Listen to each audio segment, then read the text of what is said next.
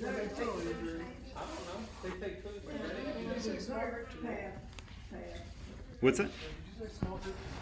No. No, just small group now. yeah. This is smart. Wait till wait till the rest of my family arrives. It's Yeah. no problem. Hello, everyone. Welcome to Food Parade Baptist Church.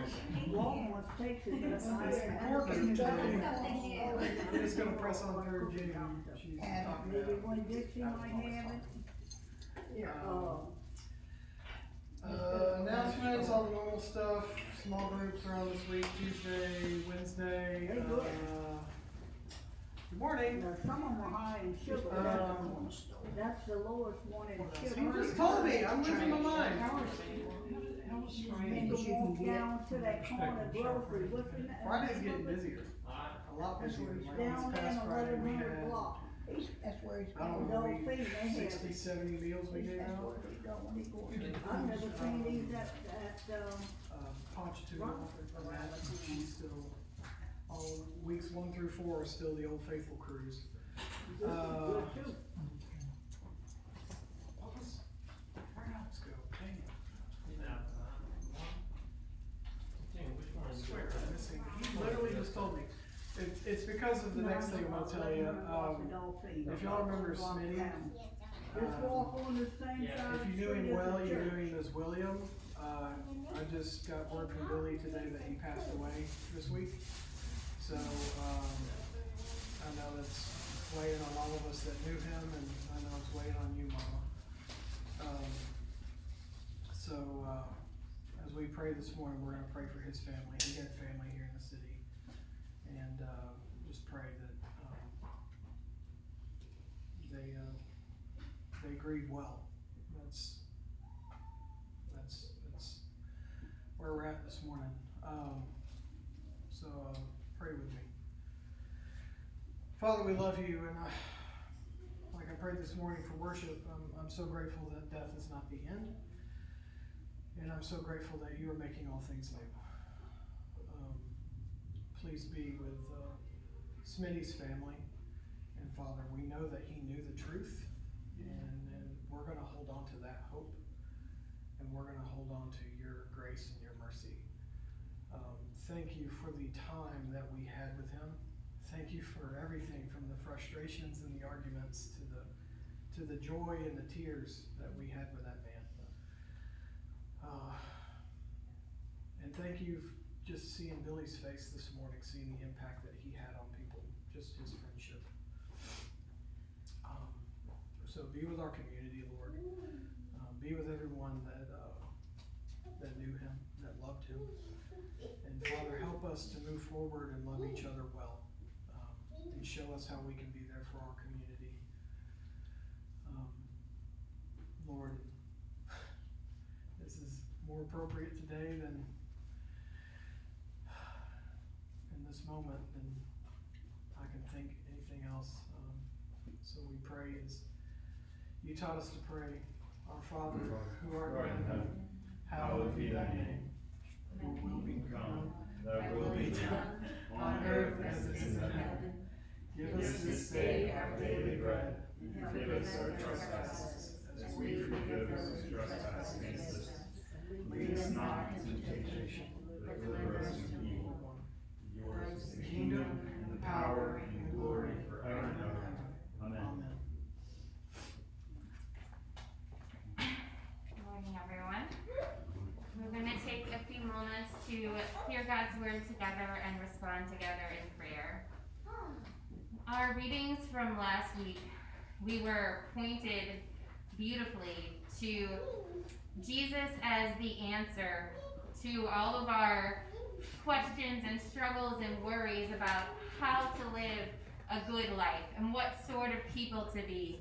And we learned that the answer to those questions is, is to hold fast to Jesus, to do what he does, to say what he says, to be one with him as he is one with the Father. And that is key. When we talk about Jesus, to remember that we are talking about the fullness of God. As our reading last week said, who Jesus is, is the fullness of God made visible. So when we're talking about Jesus, we're also talking about the Father and the Spirit. And in our readings today, we'll hear the psalmist and Jesus himself pointing us to the Father and to the Spirit as both the givers of every gift, everything that we need, everything that could satisfy us, every hope, every desire, every longing in our soul. That God is the giver and God is the answer. Father, Son, and Spirit. That in the Father and the Son, with whom through Jesus we are now friends with again and filled with again, we find the answers to what we're looking for. And we'll end with a passage that's probably very familiar also. It says, Ask and you shall receive. Anyone who seeks will find. Anyone who knocks, the door will be open to them. And this is another passage like our reading last week, which is so familiar and so easy to take so far in so many wrong directions, right? This is not saying that God is like a genie, that although powerful, is bound to grant our wishes. It's not saying that prayer is a spell that we can cast if we know the right words and say them the right way to make God do what we want, to bend Him to our will. It's also not saying that prayer is like a monkey's paw, and if we're not careful what we ask for, God will give us something terrible. Because it goes on to say that God is a good father and he gives good gifts. That we, being human, know if our child asks us for something good, we don't give them something that will hurt them instead. God is so much greater than us. When we ask for something that will hurt us, He's not going to give us what we ask for. He will allow us to go after it ourselves, but He will not give it to us. And He will be there to help us let go and to help us heal whenever we're ready to turn around and ask for what He has for us. It's important to remember when we talk about prayer and the gifts that God gives that we do not know what good gifts are. We don't know how to ask for them. We don't know how to recognize them when they're given to us. And as Alex said in his sermon a couple of weeks ago, sometimes the things that happen or do not happen in our lives are not coming from the hand of God as a gift, they're a result of our sinful, broken world. And in those times and places, more than ever, we have to remember that the gifts God gives are good.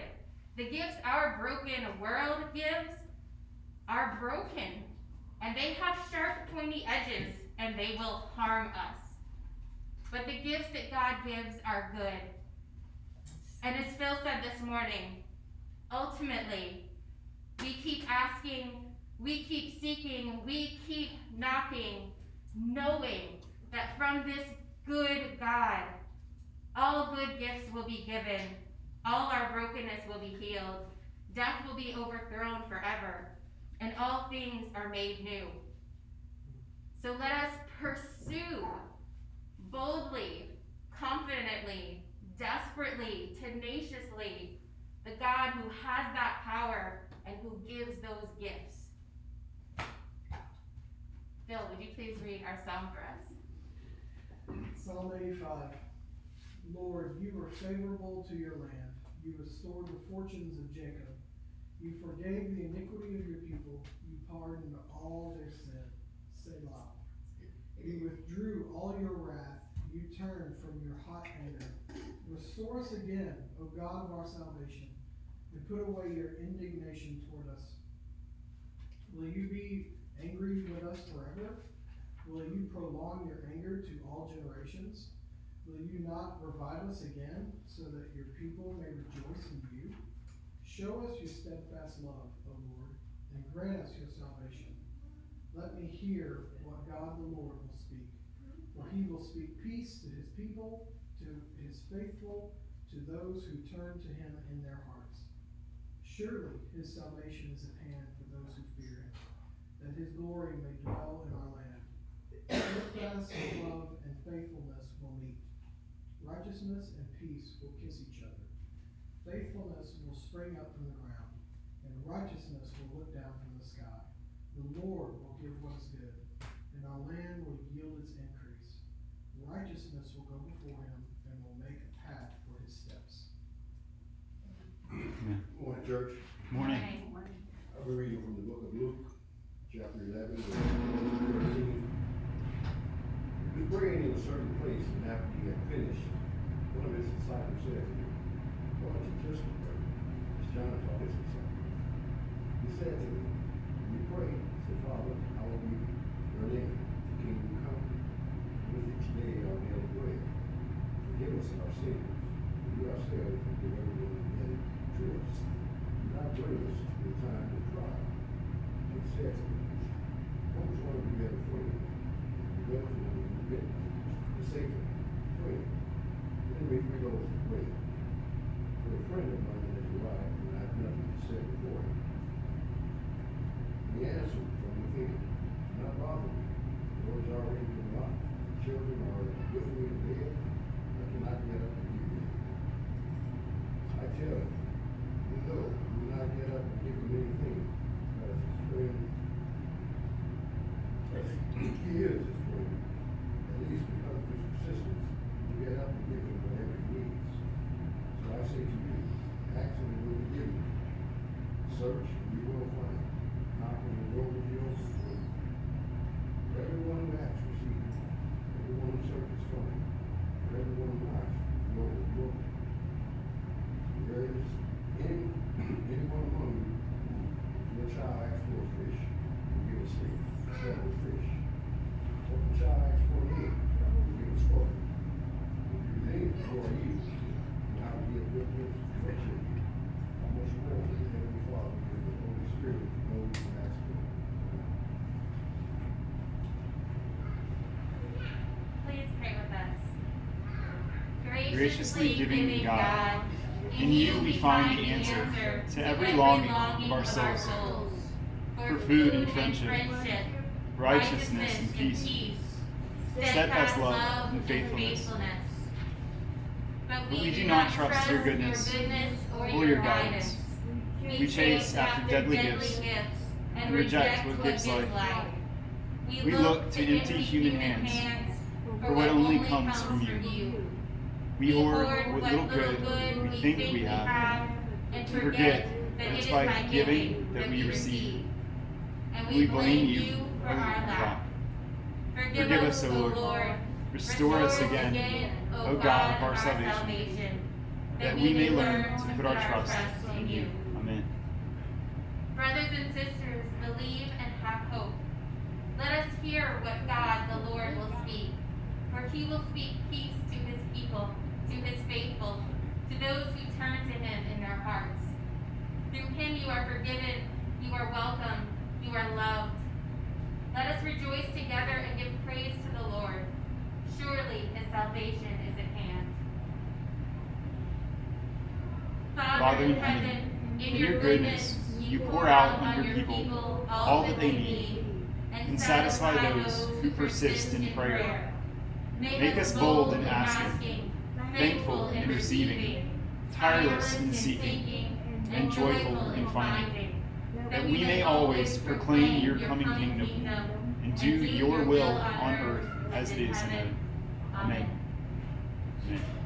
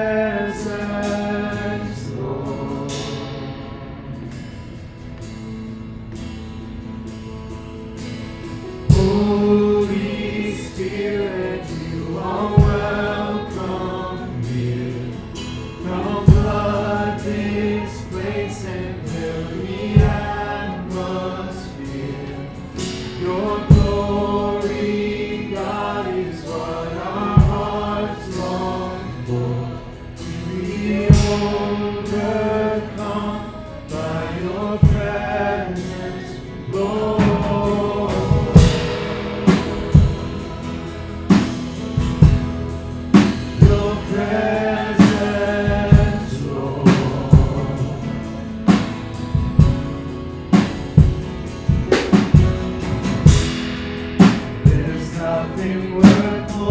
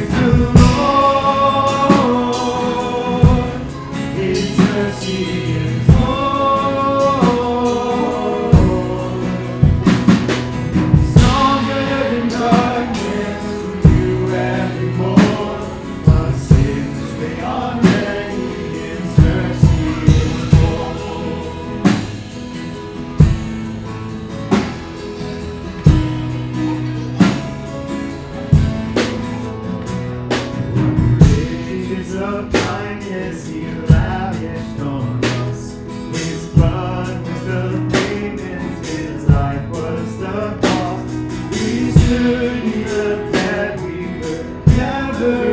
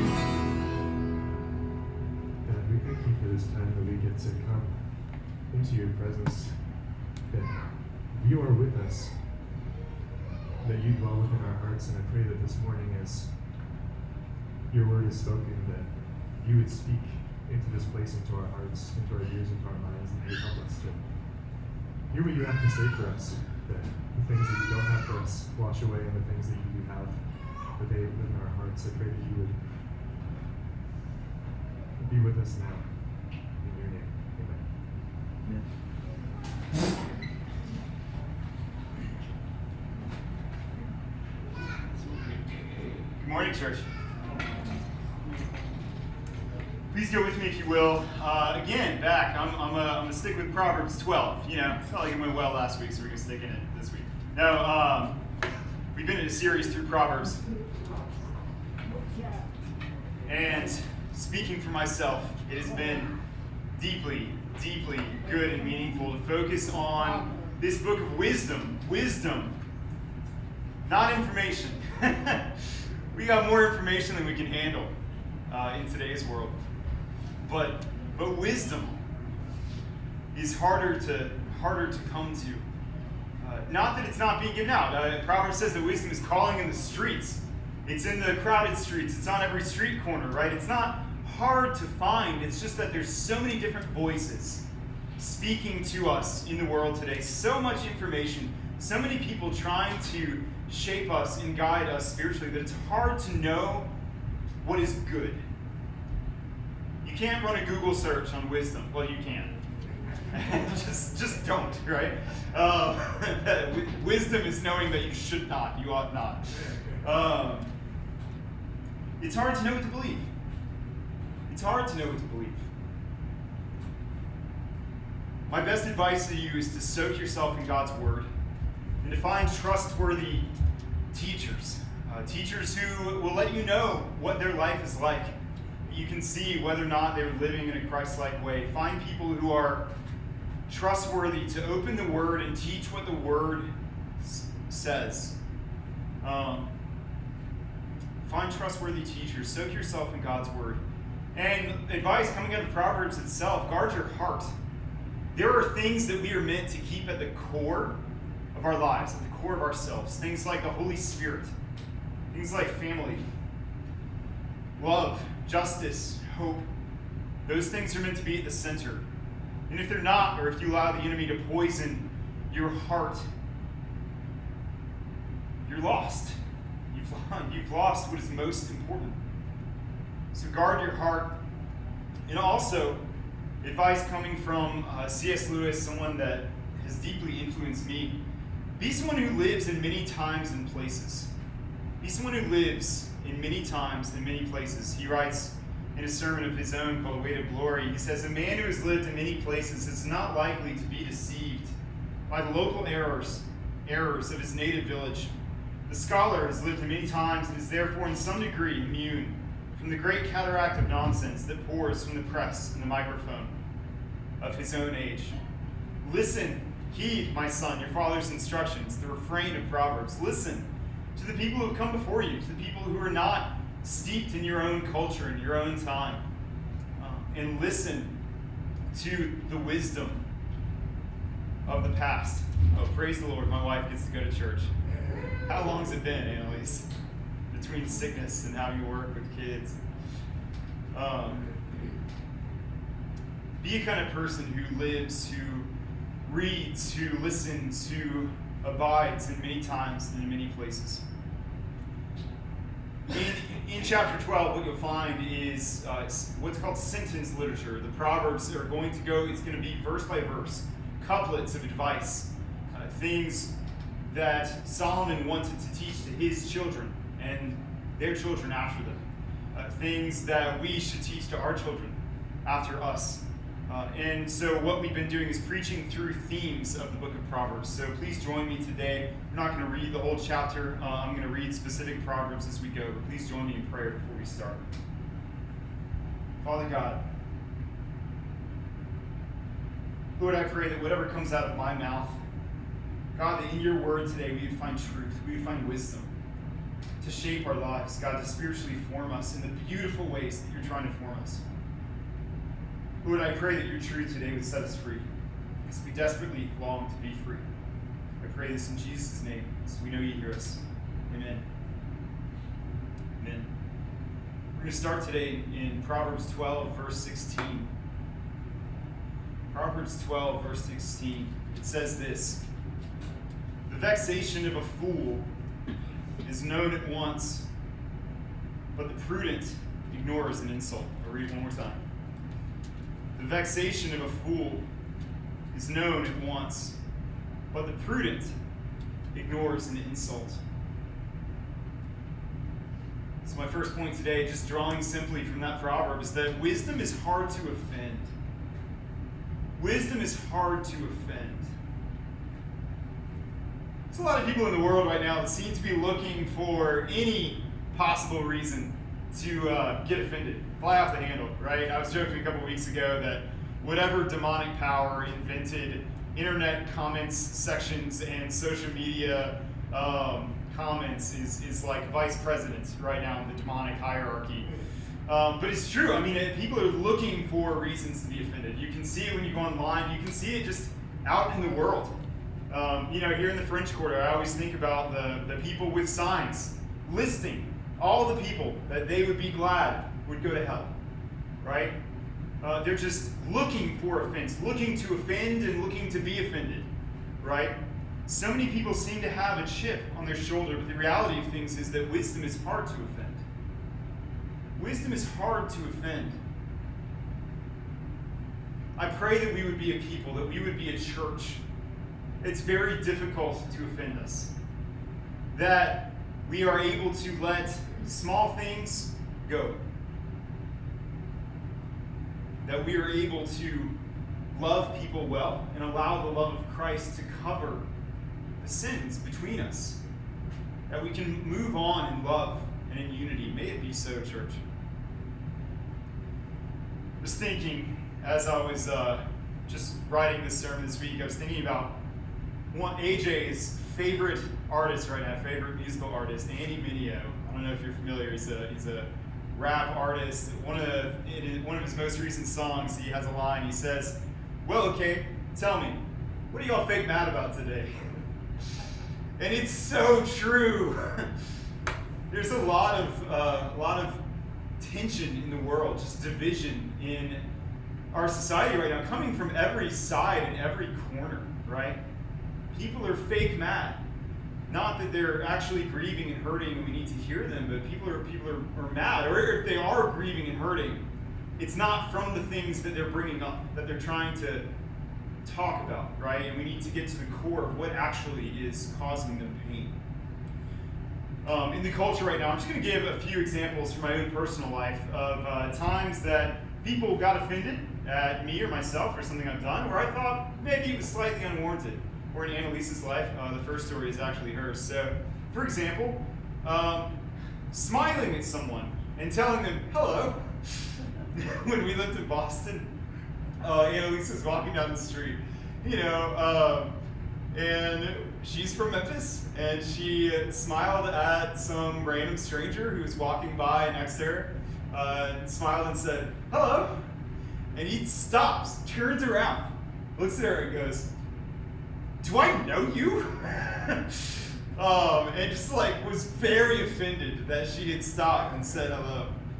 Uh, one thing that we have been very surprised at that we've been experiencing lately is a whole lot of shade thrown at us for the number of children that we have and for you know bringing them places in the world um, just a lot so we have four kids right now we foster so the, the number changes so we have four kids right now and, and we've just been getting a lot of shade for, for having four kids for having a, a big family at the moment um, you know and, and people keep constantly stopping us and it, at best it's this weird comment to us of like oh wow y'all have a lot of kids it's like uh, yes, yes, we do. Thank you for stopping us to comment on that. Um, so that's that's like best case scenario. Worst case scenario, I mean, people have been like telling us basically we should not have this many children, or if we are, if we do have the indecency of having a large family, that we ought not to go in places where other people are, are living and, and playing and having. Lewis is nodding his head, so he's he's on board with this. Uh, so we should just keep them at home where children belong, right?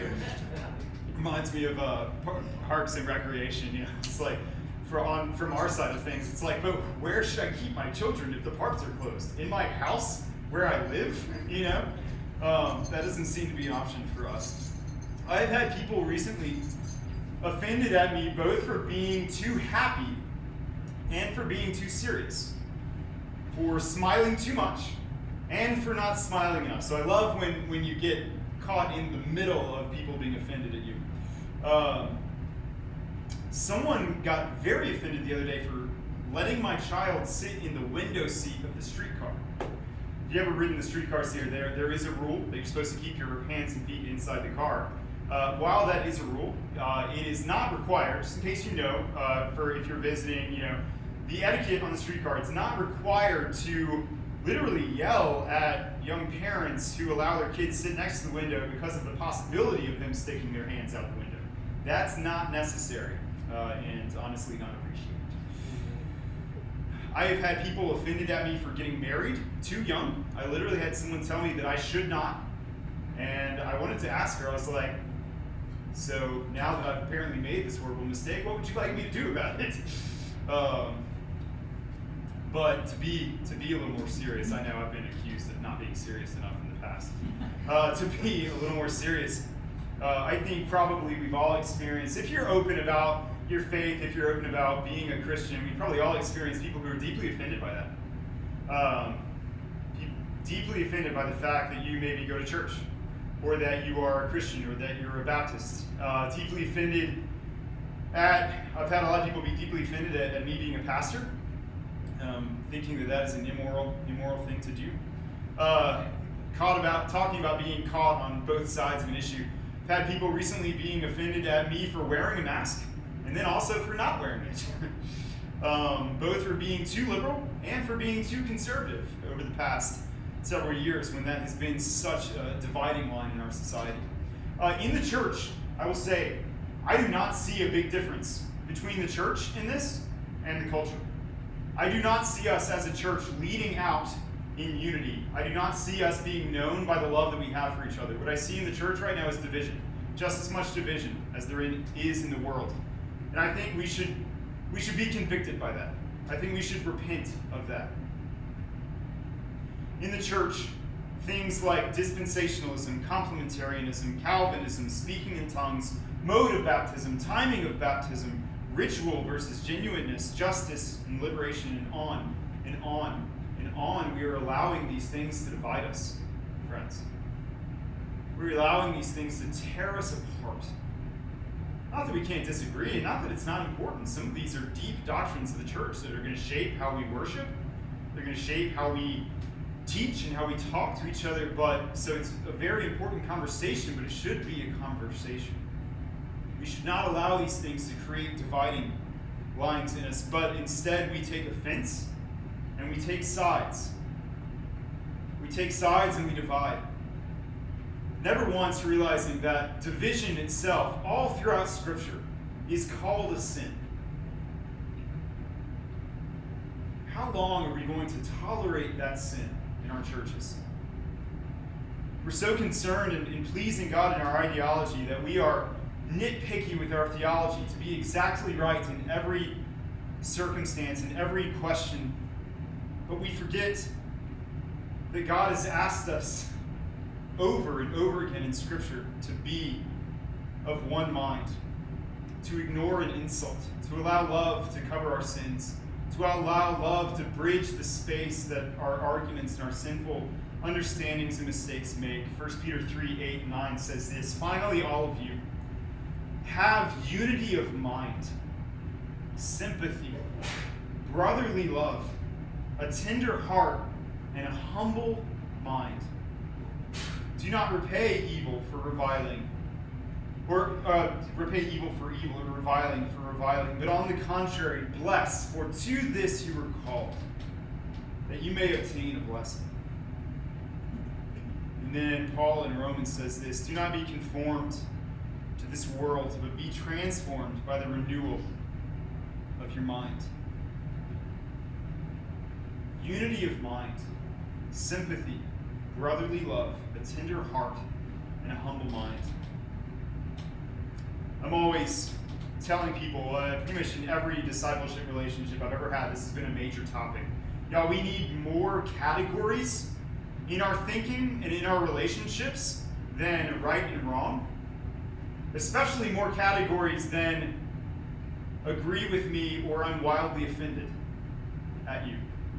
We need categories of, hey, I think you're wrong about that, but I see where you're coming from and I respect how you got there. Man, would that we had that category in our conversations in our churches.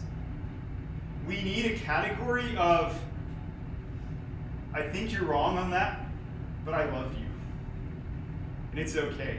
And we're going to be friends.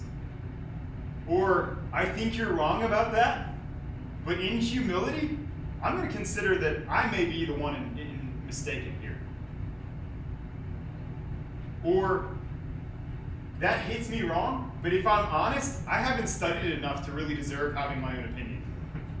so I'm going to go uh, provisionally with what you said until I can look into it more and arrive at my own opinion.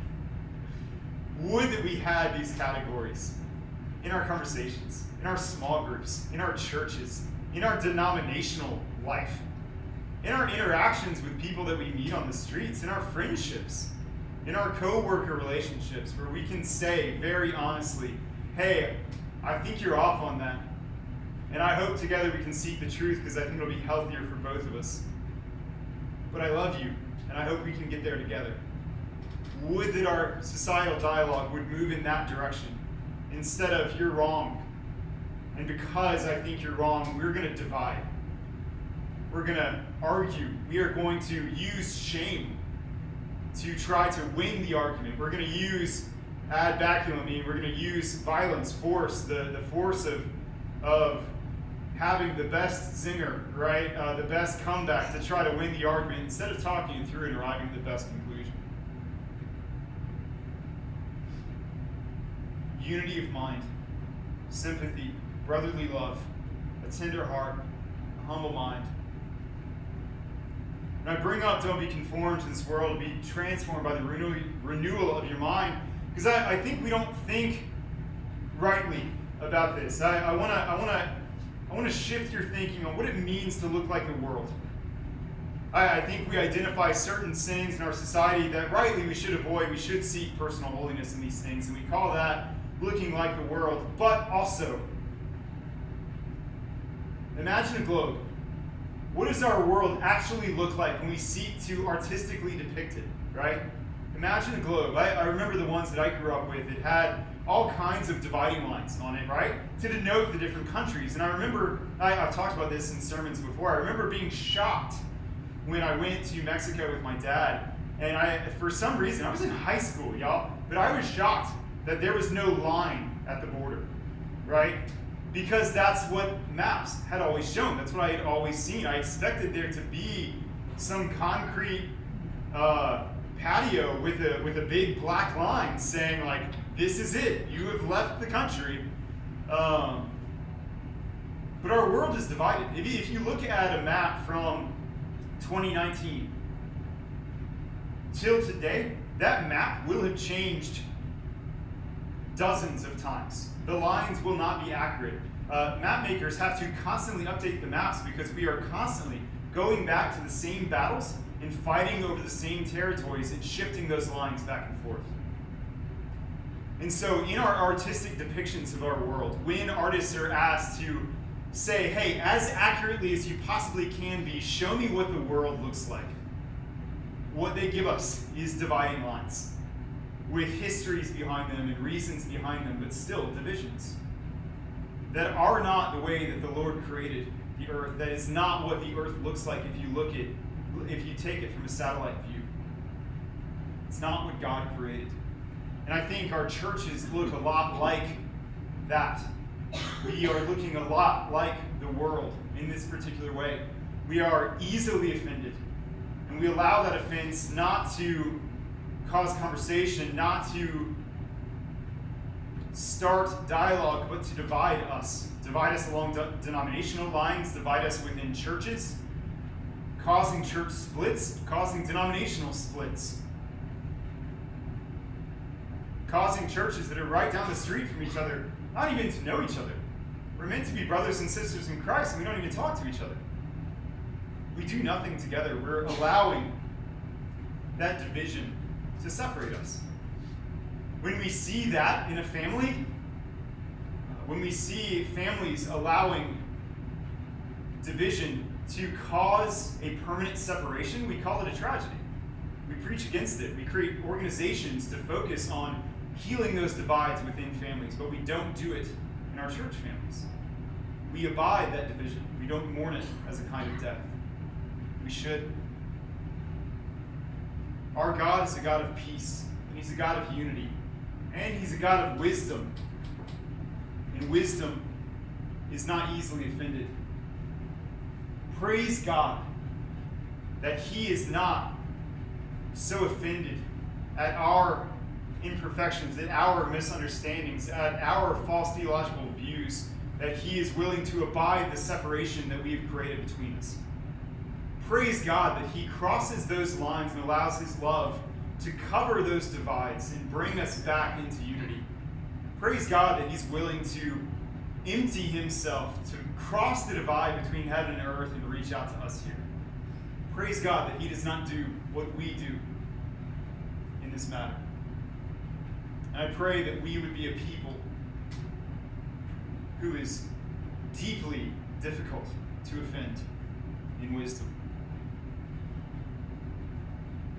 So, wisdom is hard to offend. And my second point this morning is that wisdom endures. Wisdom endures. Verses 3, 7, and 19. 12, 3 says this No one is established by wickedness, but the root of the righteous will never be moved. No one is established by wickedness, but the root of the righteous will never be moved. 12:7 says this. The wicked are overthrown and are no more. The house of the righteous will stand.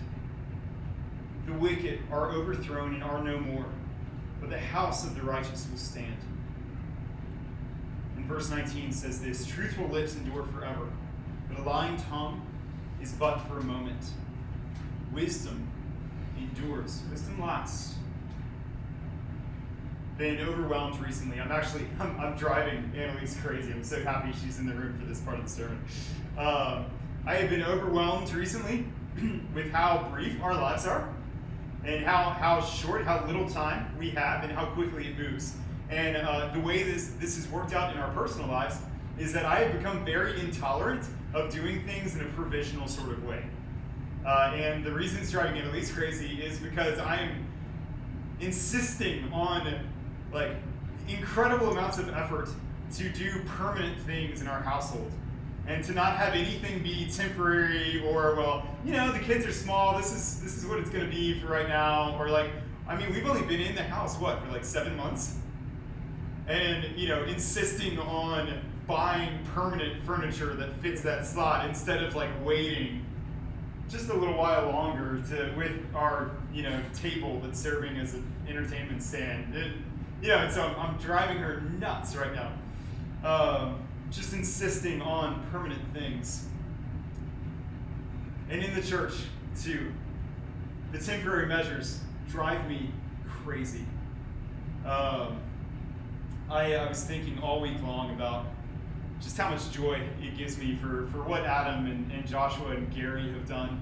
Uh, just in going through the church and removing these things which were temporary measures and replacing them with, with lasting, beautiful work, right? And how much pleasure it gives me to see them going through, for example, and, and replacing the windows upstairs, not with um, plastic covers like we were doing, not with tarps, you know, but with like newly remade windowsills and, and refurbished old antique windows with the with the weights on them where you can actually open them and creating screens and things like that where we can enjoy having this building that's from the 17th century that has given me such deep pleasure. And also removing for example from this closet this week y'all thank you so much for doing that. Removing these things that just like got tossed there and and were never meant to be there forever but have just kind of gotten ingrained and meshed into this this closet. Every church does this. It's not us y'all. This happens everywhere i was the one who cleaned out the closets at my office right it's just because churches sometimes do these temporary measures instead of in wisdom thinking through okay where is our church at in 10 years and what can we do now to make sure that by the time we get there, that we will be grateful for what we've done today? We don't take the time to think through what will endure, what will last, and what we're doing just for today. Wisdom endures. Wisdom thinks about the future. Wisdom lasts. And to play devil's advocate for myself, uh, one of my first thoughts when I wrote that as one of my points this week was, well, you know what else endures? Plastic. You can't seem to get rid of it. Plastic lasts forever, right? Uh, you know what else endures? Fanny packs, apparently. They're popular again. Apparently, that's going to be a thing that lasts throughout my entire life. Uh, and, and neon tights endure. Um, or to quote the book of Daniel, war continues until the end, right? Some things endure that are not wise. Some things endure that are evil, like war. But that verse from Daniel gives us a good insight. These things will only endure until the end. God will not allow these evil things, these unwise, foolish things to endure past the end. Our world is brief and fleeting. And in eternity, there will be only wise, established things. God is planting his people like a tree by a flowing river. He is establishing us in, places that we will not easily be moved from. He is building a city that will last forever, a people, a nation that will never be overthrown, a temple that will never be cast down. He's building us up into things that can endure eternity. In the end, we won't live in a fake plastic world. In Revelation, we find this picture of the book of life. And God uh, has the ability to edit it. It's this book of everything that has happened in the world. And God is going through and He's taking out everything that He will not abide enduring into eternity. Everything that is unwise, every action that was foolish, that was evil. But it's not just in eternity that this statement from Proverbs is true. It's not just in eternity that wisdom endures. Even in this broken world, even in this life, wisdom endures, endures, and evil actions, evil words, evil people are brief and passing even now. In my family, I, I think about the things that we talk about, the stories that we tell uh, generationally. I'm, I'm nine generations deep here in the New Orleans region, and we have lots of stories. Even better, we have lots of recipes that we have passed down from generation to generation. I think about all of those stories, and, I think about one. I, I think about my great grandfather on my dad's side, paternal great grandfather. I only know one story about the man, and it's that he left our family on Christmas Day. And that's the end. That's the only story I have to tell of him. Beyond that, from what I understand, he's completely forgotten. Because he abandoned his heart. He was unwise, he was foolish, he was evil to walk out on his family, especially on Christmas Day. And that's the one thing I've ever heard said of him. Whereas his son, my grandfather, I've got thousands of stories And people, I can talk about him with people here in New Orleans. He was a Sunday school teacher at First Baptist New Orleans for 50 years. And every time I talk to someone from First Baptist, still, it's this uh, reunion kind of feeling. You know, they'll say, Wow, you're Morgan's grandson? And I say, Yeah, yeah, I am. Um, and he's remembered. Past his death, he, he passed away in 2001. Um, and so his, his life has endured, his memory has endured.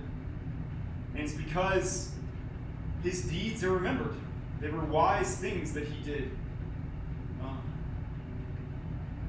he's remembered at that church for building up the church. He was remembered at that church for being a minister of the gospel, being someone who was faithful with what he had received and taught it, passed it on to his family and to the people around him. Wisdom endures. I was thinking this week a lot about trees. It's happening to me because it's hurricane season, I think. Um, and I, I do a lot of disaster relief, and so every time around this year, I'm surrounded by trees. Trees that have fallen on people's lawns, trees that have fallen on people's houses, very unfortunately on people's cars. And uh, I've learned a lot about trees in doing that work. And one of the things I've learned is that there's a huge difference between types of oak trees.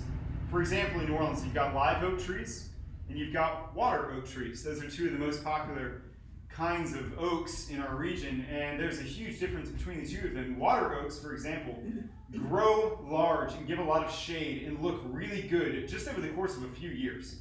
So you can plant one, and in two or three years, you know, it will be a, a beautiful tree shading your household. And also, they have about a 50 year lifespan.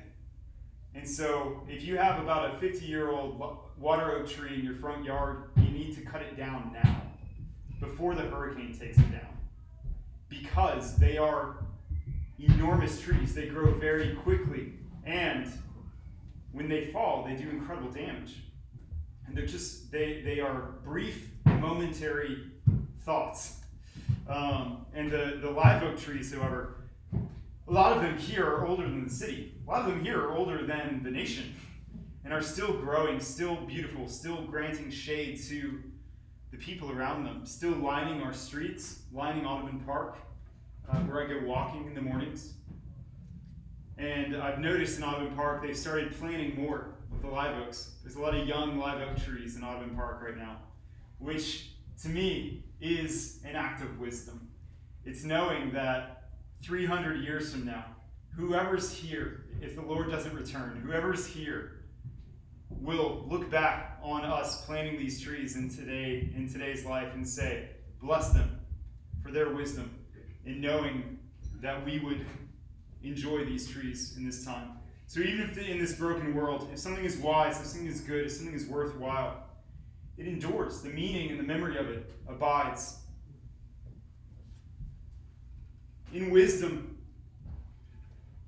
we too can act in ways that will cause the things in our life to endure, cause us not to act in a provisional way, um, not to do things in a case by case basis, but to set ourselves up long term to live a life that is life giving. And I would call us today, I would call us to respond to be people of wisdom. We can do the things that God has called us to do. And we will be taking part in something that will last not just for our lifetime, not just for our children's children, but for eternity.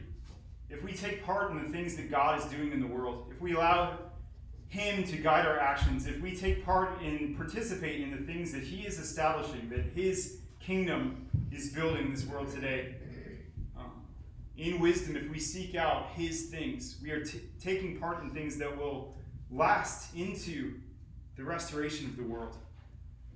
For example, you could respond this morning to this message in some way that the Spirit is convicting you. You can make a choice today that can change the scope of the rest of your life. Um, you can choose to follow Christ today. You can choose to repent of sin today. You can choose these things that will be well springs of life for you from this point onward. Maybe this morning you can begin to admit to God that you have not always done things right and that you need Him. Maybe today you can begin to confess daily and tell Him that you need Him and that you need His wisdom in your life. I pray that we would follow in God's ways this morning. Pray with me now. Father God, Lord, please give us your wisdom today.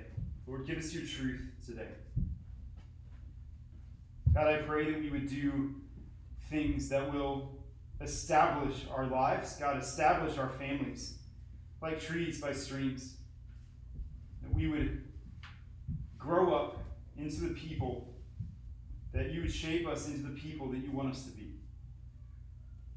Lord, I pray that we would do things in our families that will establish our families, that will bless our families, not just in our lifetimes, but in theirs, in our children's children's.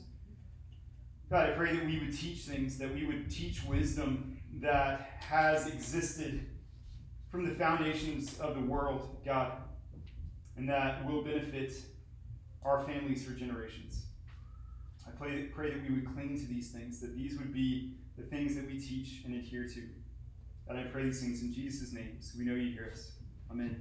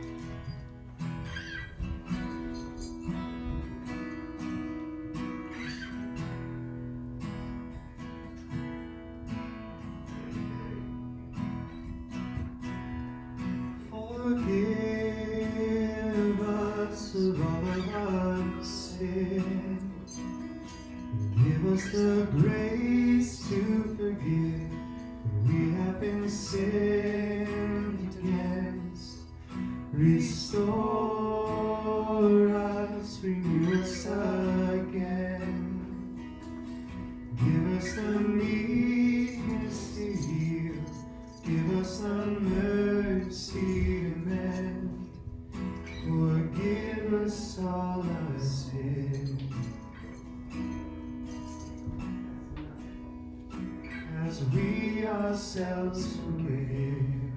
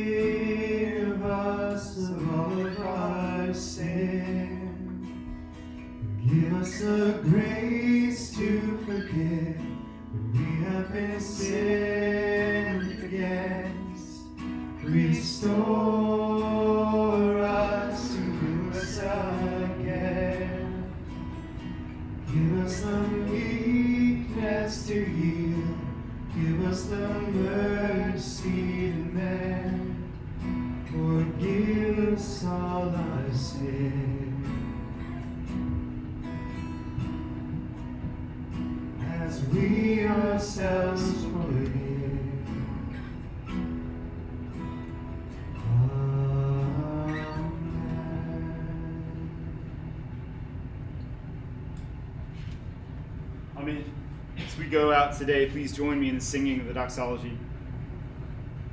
Praise God from whom all blessings flow. Praise Him,